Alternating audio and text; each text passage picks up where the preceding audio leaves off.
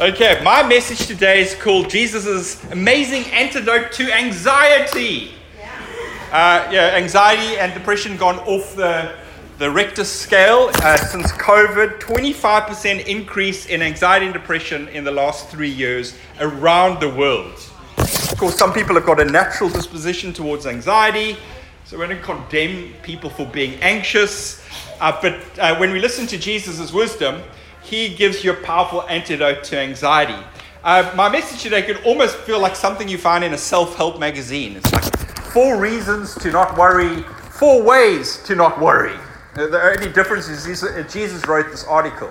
So, so I'm going to unpack that for you. Four reasons not to worry, four ways to, to stop worrying. And I get all of these points literally from the words of Jesus. Matthew chapter 6, verse 25 to 32. I'm just going to read it piece at a time and, and, then make commentary. So, Matthew 6, 25, Jesus in the Sermon on the Mount, we're going through the Sermon on the Mount as the church. He says, uh, Therefore I tell you, do not worry about your life. That sounds like a straightforward command. Like, hey, you're worrying. Don't worry. Okay, it sounds like a straightforward command. Stop worrying.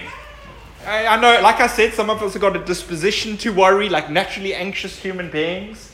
But, uh, but there, there might be an ethical dimension here. Like, in other words, if you choose to keep on worrying, uh, maybe disobeying Jesus, he says, no more worrying. Stop worrying. Okay, now the cool thing is he's going to tell us how to fulfill that command. Um, verse 25 carries on Do not worry about what you will eat or drink or about your body, what you will wear. So, so two ideas Jesus is getting at here. Uh, number one, we tend to worry about our future needs. We ask, you know, will we, and if you've got kids and dependents, will we be provided for in the days and weeks and months to come? The mind is really good at imagining worst case scenarios. The other thing is that we tend to be preoccupied with not so important things like food and drink and clothing. So, food and drink speaks about our longings for pleasure and satisfaction, maybe the finer things in life. Clothing speaks about our longing, maybe for attractiveness, a good image, staying in touch with the latest trends and fashion. Uh, we tend to inflate the importance of these things. Uh, verse 32, we're going to see Jesus says that the world literally runs after these things. I was in some of the biggest shopping centers in the world in Singapore. You see like a thousand adverts, these beautiful adverts. You never see a woman over the age of like 22. It's just the glorified, you know, youthful kind of beauty. I will just preoccupied with, with these things. Last week, Colin spoke and he said the way to beat paranoia is metanoia. And the word metanoia is the Greek word for change of mind or repentance. Jesus is going to, in this uh, portion of scripture, help us to defeat our anxiety. We sometimes think, I've got a spirit of anxiety in me. I need Jesus to cast it out of me. Jesus is not going to cast it out of you, He's going to reason it out of you. What's the name of that band? RI5? RI5? Arcade Fire. RK Fire. And the, the song, uh, there's a song where the recurring refrain is, I've got to get the spirit out of me, this anxiety. That's inside of, That's inside of me.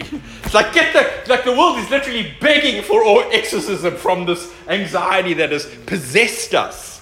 Jesus is not going to cast it out, he's going to argue it out of you. Okay, so the first part of my message four reasons to stop worrying. Let's go to verse 25. Jesus says, Is not life more important than food, and the body more important than clothes? So, the first reason not to worry is this God made us, uh, so He'll surely sustain us. Not rocket science, eh? God made us, which is an enormous task, so surely He can sustain us, a small task.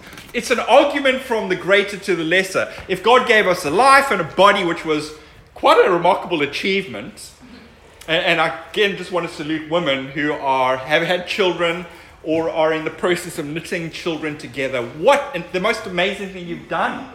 I'm often uh, looking at Michelle right here. You know, often you feel a bit immobilized. You're like, I'm not doing anything with my life. I'm just sitting around. You have never been more productive in your life. You're making a human being. But Jesus' point if God made us a great task, surely He can look after us. So that's the first reason. Stop worrying.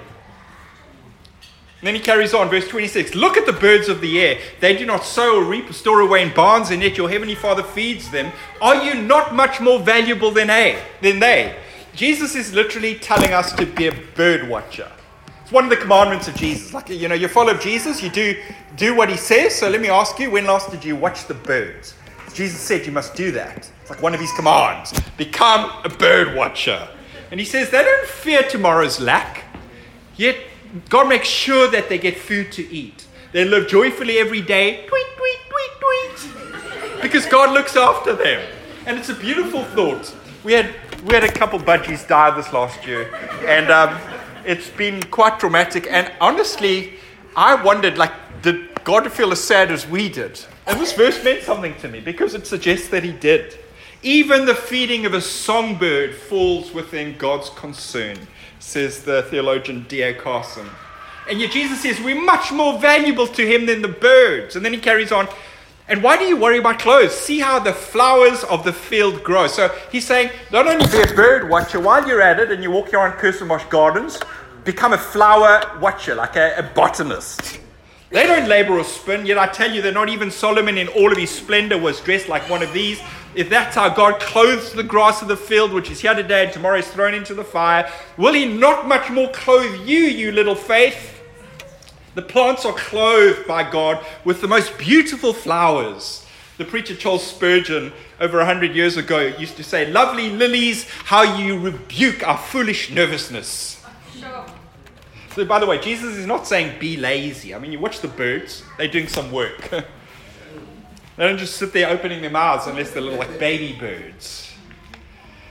They, and it's also not saying expect good weather. You know, Kirstenbosch Garden with all those gorgeous flowers still gets you know, beaten by these cold fronts. He's also not saying don't plan. Plan by all means. His point is that you've got this trusting, non anxious posture because you realize you are not alone in the pursuit of your future well being and survival. So that's the second reason to stop worrying. It's this if God cares for the birds and the flowers, how much more will He care for His children? If God cares for the birds and the flowers, how much more will He care for His children? He's reasoning anxiety out of us. It's like cognitive therapy. You know what cognitive therapy is? You've got emotional problems, it's because your thought life's screwed up. So let's tweak that thought life, and you'll see like your, your emotional life will come right. Verse 27, Jesus carries on. Can any of you, by worrying, add a single hour to your life? Can any of you, by worrying, add a single hour to your life? Jesus, his onslaught on our worry is intense. He is reasoning with us. And here's the third reason to stop worrying it's pointless being preoccupied with what is beyond your control. It's pointless being preoccupied with what is beyond your control. You know, we can choose, we are in control of a lot of things, but not in control of all things. You're not in control of the financial markets. we realize that, eh? We just watch these numbers on the screen. We are powerless to, to stop them. They just keep on doing things. We're also not uh, in control of other people's actions the attitudes of people, even societal trends. If you lend your major emotional and mental energy to trying to control what is beyond control, you're just wasting what energy you've got that you should be spending on the things you do have control over. Like your frame of mind, that's a good thing to focus your energy on. Um, I, have got a friend who pastored a church, and uh, he was friends with a, a, a non Christian uh, man who was a control freak and was absolutely committed to safety. This was decades ago. And he did research on the safest place in the world. He was just nervous of crime in the world, bad things.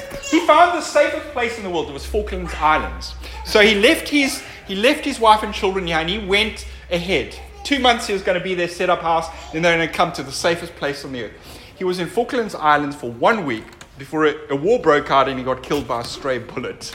That's a traumatic story, but I always remember it because it's like this obsession to living the life where you're in completely safe is an illusion.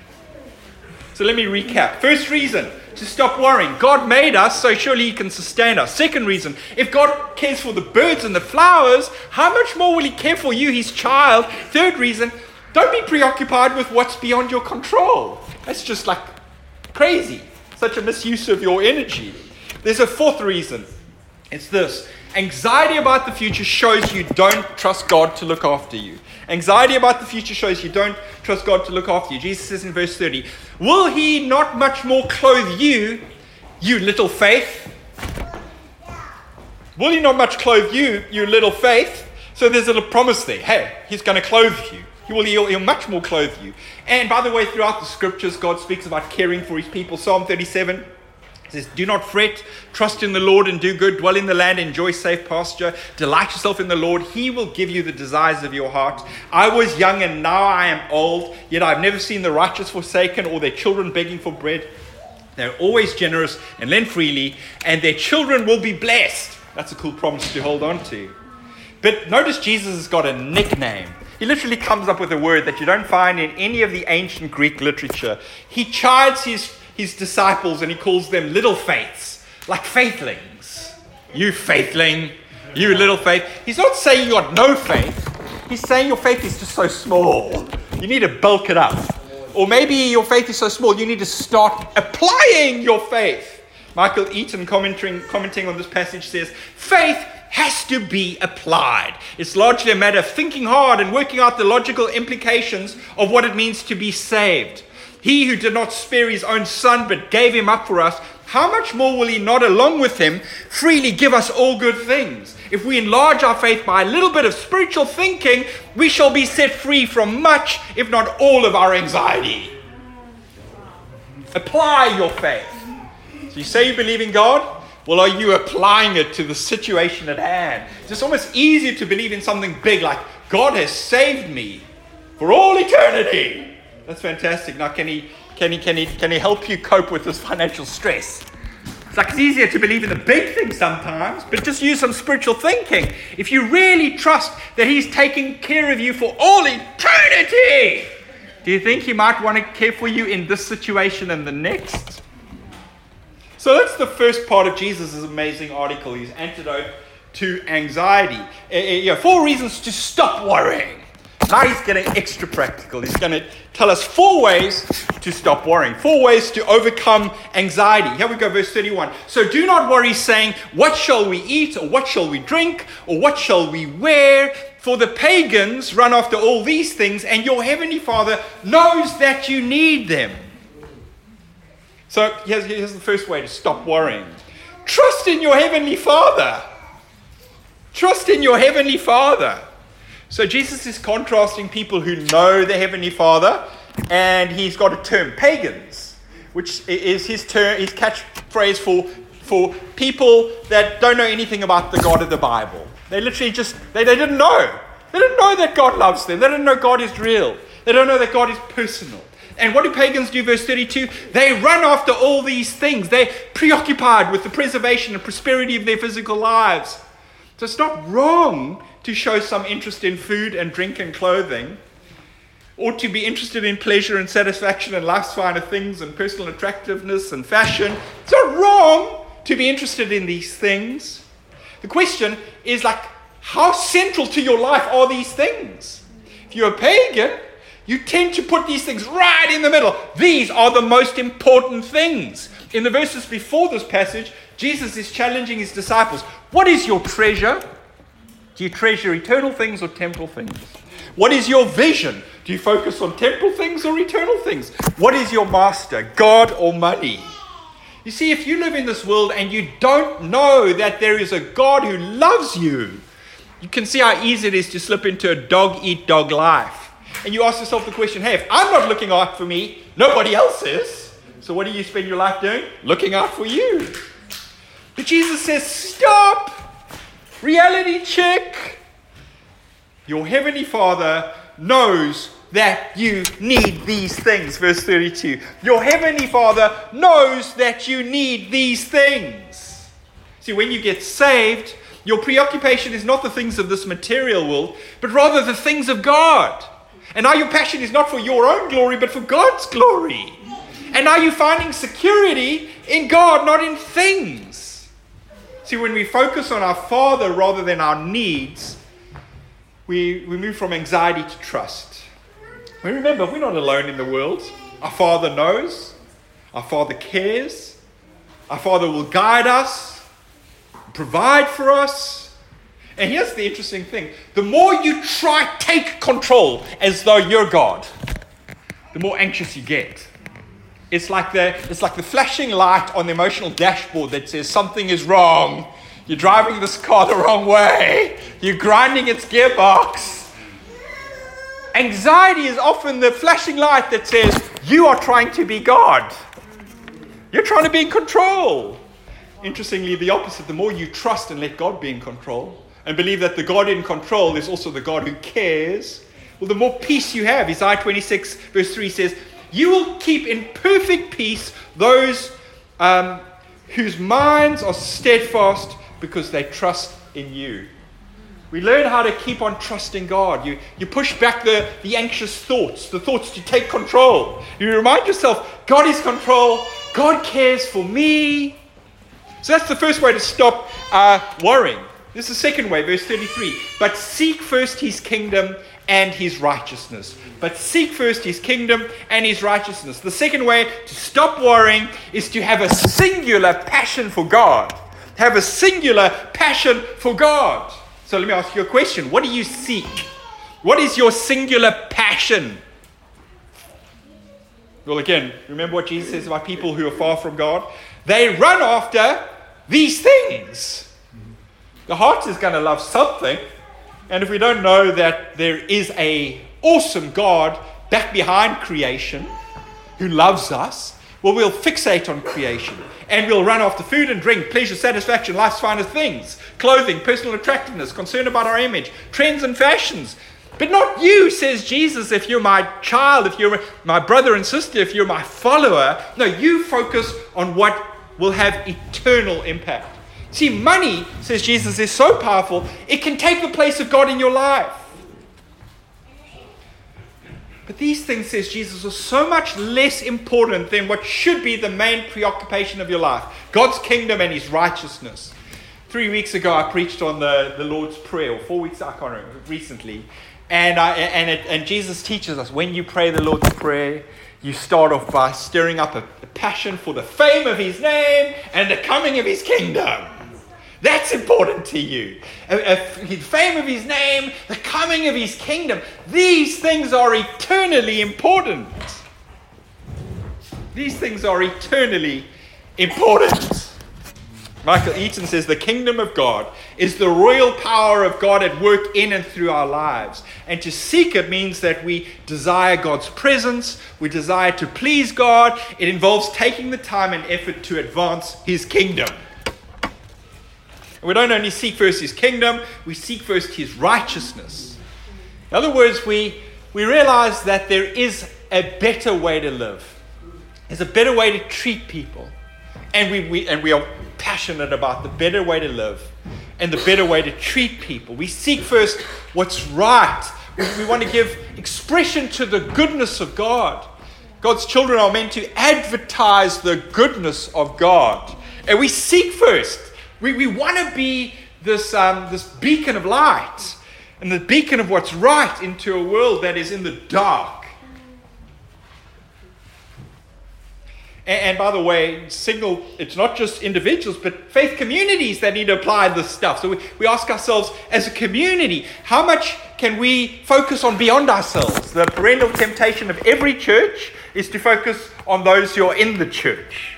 But Jesus calls us to a life of mission because his kingdom isn't only within, his, his kingdom is recruiting us to take it beyond ourselves. So, uh, by the way, if you don't know, very exciting news. Jody uh, Potts downstairs, who's looking after the preteens, he's been working for the church part time. We, the, and the teens, preteens and the teens. Um, we have now hired him for, uh, we're still finalizing the contract, how many days, but roughly speaking, over and above what he's doing for us, um, for probably about three days a week in partnership with Scripture Union, who's got a brilliant relationship with schools and also is good at training their field staff to work into schools, we're basically funding him in partnership with Scripture Union to, uh, to take the gospel of Jesus into schools in the area. So, St. Mary's Catholic School is saying, please bring him on in. We need his help with grade seven boys and girls. Dryden Street Primary, we've, the SU's done prefect training in the past, and they're saying, please send your people. We've got so many more opportunities for, for them. Seapoint High, there's an opening. Zonnebloem High, there's an opening. So we want to send them in to run school assemblies, school Christian groups, prefect training, and then with Scripture Union, uh, you know, there's these camps, and you build these relations. We get these kids going on the camps. So exciting to be at church, taking some of the money you give, the money we give, and, and, and putting into the kingdom. Seeking first God's kingdom as a, ch- as, a, as a church. Jesus carries on, but seek first his kingdom and his righteousness, and all these things will be given to you as well. So there's a third way to stop worrying, and it's to take hold of his promise to provide. Take hold of his promise to provide. I mean, that's a promise. All these things will be given to you as well. It's got a condition. You seek first God's kingdom, and here's the promise all these things will be given to you as well.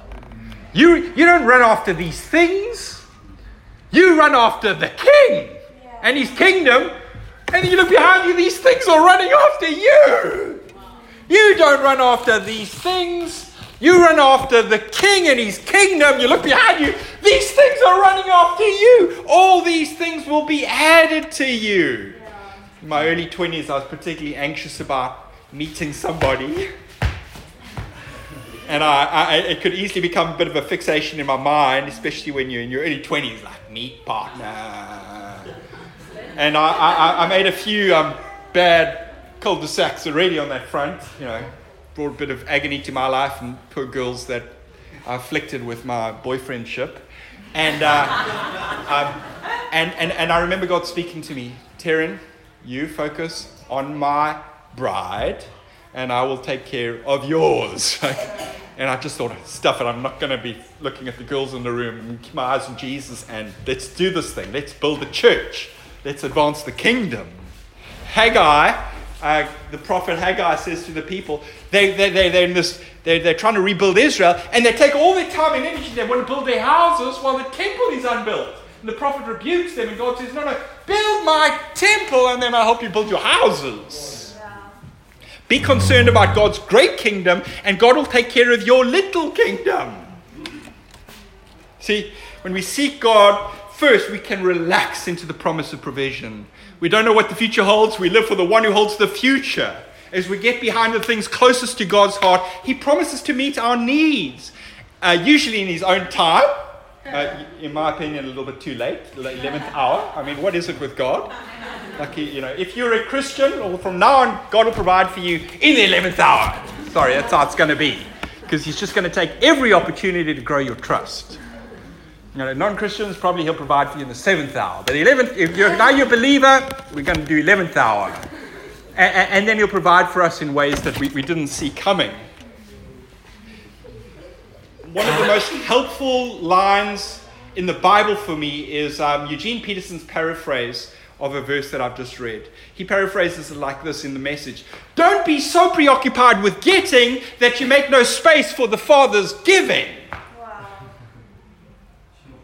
Don't be so preoccupied with getting that you make no space for the Father's giving. You see, you're aware of your needs, but if you're preoccupied with having those needs met, God, you've actually you've tied God out of the equation. He's just going to watch you like stress yourself out.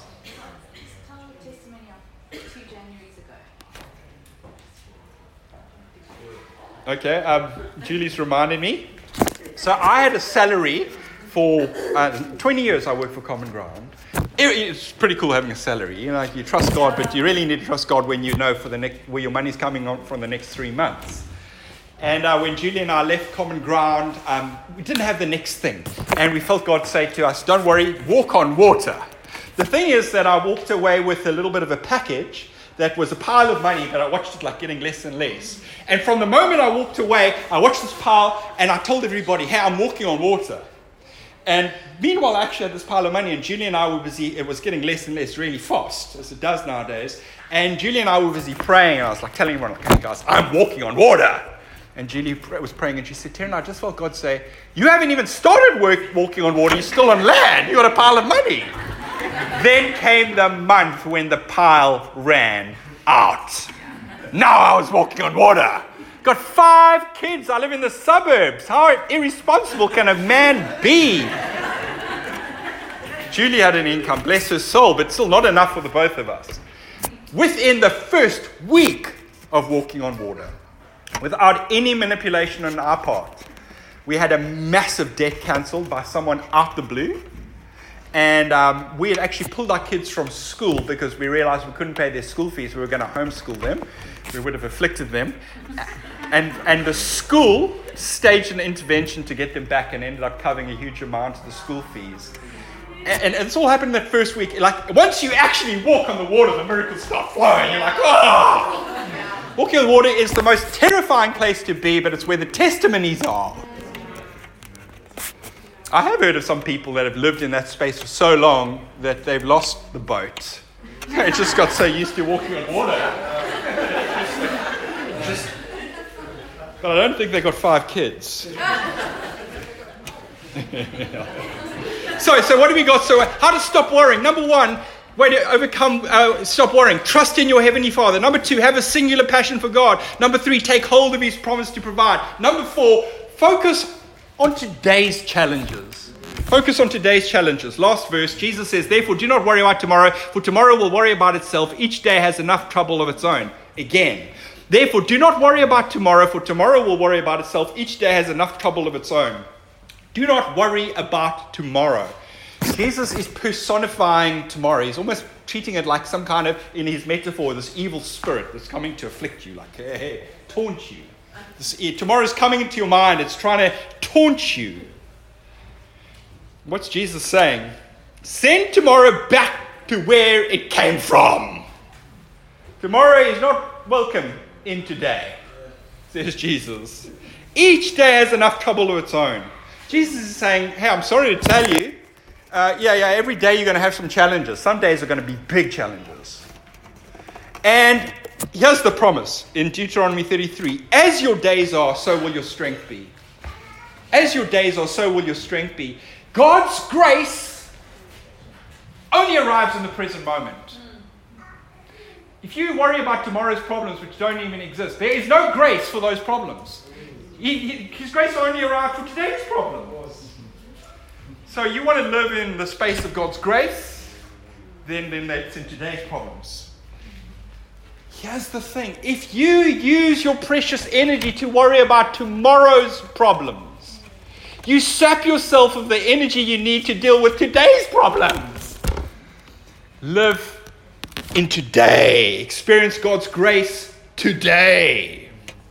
And here's the amazing thing is the longer you follow Jesus, the more testimonies you have of God looking after you, and you can look to the future with greater confidence because all of his past provisions advertise his faithfulness to you for the future.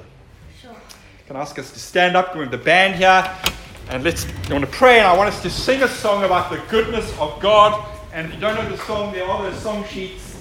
So it's the third song in the song sheets.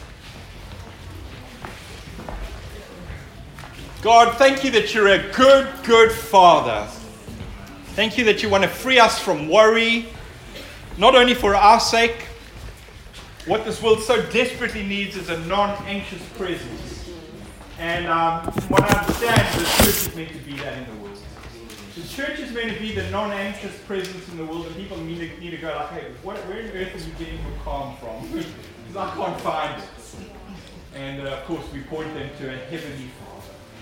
We tell them about our Heavenly Father, and we introduce them to the Heavenly Father. We tell them about the kingdom of God, the kingdom of Jesus, and we welcome them into the kingdom of Jesus. Yeah. You're a good, good God. Why don't you place your full trust in Jesus? We need not just information in our head, we, we do need that. We need a revelation in our hearts. Why don't we sing together?